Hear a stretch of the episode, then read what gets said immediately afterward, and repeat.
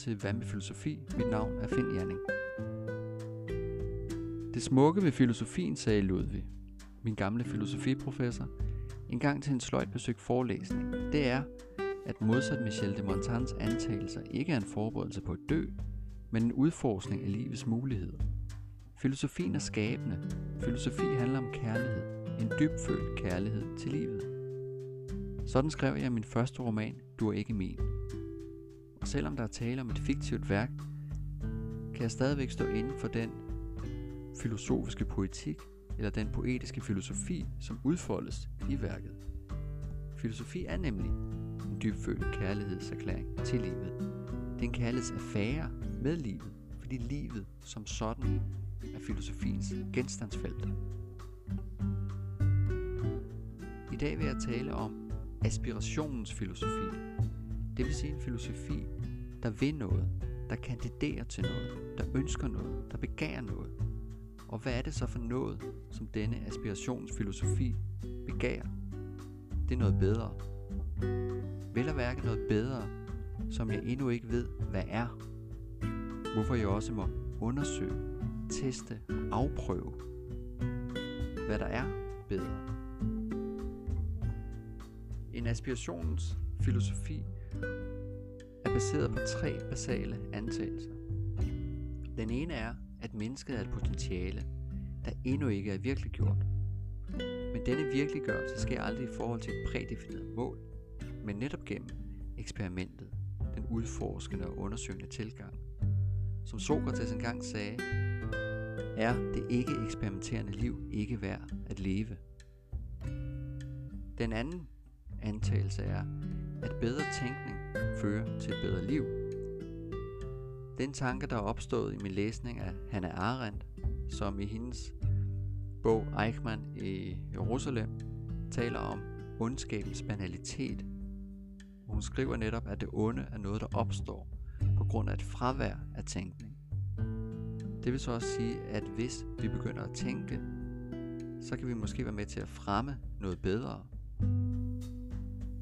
Men vær opmærksom på, at jeg ikke siger, hvad den enkelte skal tænke, men at man måske skal tænke på en mere filosofisk måde, en undersøgende, eksperimenterende, udforskende måde, der både er empatisk, men også besidder en kritisk sans. Endelig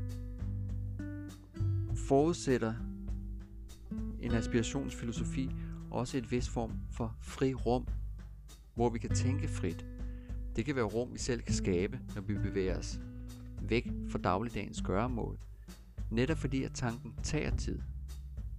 Og det er vigtigt, at vi tager vores egne tanker og følelser seriøst, så vi tør følge dem og se, hvor de leder os hen. Og det er også vigtigt, at vi gør det samme, når vi er sammen med andre mennesker og de deler deres tanker og deres følelser og bekymringer med os, at vi tager dem seriøst. Fordi på den måde kan vi hver især aspirere hinanden. Det vil sige, at vi kan nærmest optimere hinanden, uden at gøre det i lyset af et overskyggende mål, men gøre det ud fra den fælles og kærlige ambition, at vi måske i fællesskab kan skabe noget bedre. Skabe et samfund, hvor alle kan leve frit og kærligt sammen, uanset ens køn, ens race, ens alder, ens seksualitet. Det er det, jeg mener, når jeg taler om en aspirationsfilosofi, så er det netop, at stort set al filosofi er fremadrettet.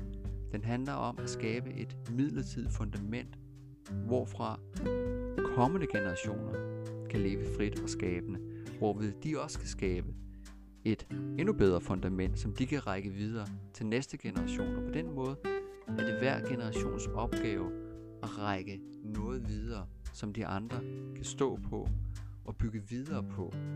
Der er altid tale om noget temporært, noget midlertidigt. Men det er også det, der gør filosofien så interessant, fordi den hele tiden konfronterer os med, hvad er også muligt. Ved vi overhovedet, hvad vi endnu formår? Ved vi overhovedet, hvad vi kan præstere? Sandsynligvis ikke. Tak for i dag.